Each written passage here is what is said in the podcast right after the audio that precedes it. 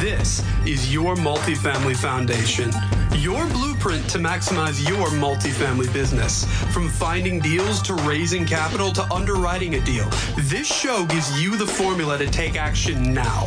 From entrepreneurship to lifestyle to building yourself so you're ready to take down that next deal, no matter if you're just starting out or have years of experience. Now, let's start building our multifamily foundation together.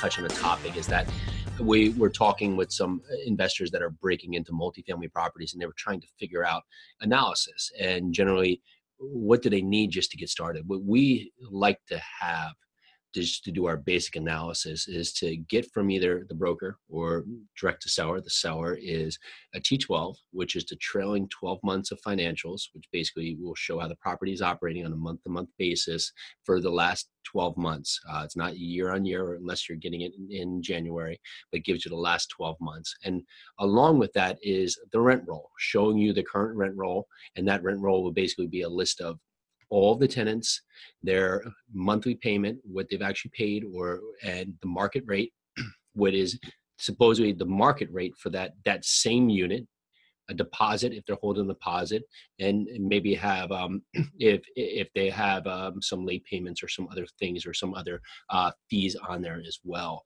Uh, and past that, if we can get, and depends if it's done by a broker or not in an OM an operating memorandum memorandum just giving more context on the property and a more description on the area.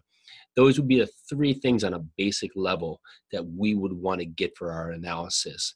And we could back our way in without that but our preface always to sellers or brokers is if we don't at least have the T12 and rent roll, we're going to make assumptions. And those assumptions will be better how specific we are with the area. But ideally, knowing what the property is doing, we're able to give them a more outlined offer if it makes sense to us and really just have less, less questions, even though we're going to ask a ton, coming to the initial talk about their property in general so that's what we would do to get started right there at least have those basic uh, basic items and ask and they're not too much to ask so if someone can't give them to you I, I would think that may be a good thing because they're not maximizing their properties and maybe there's opportunities but you're going to have to at least know the area very well or rely on property managers and brokers which you should anyway to help you understand what your expenses are what your income drivers are and ideally the advantages upsides and possible downsides to the property.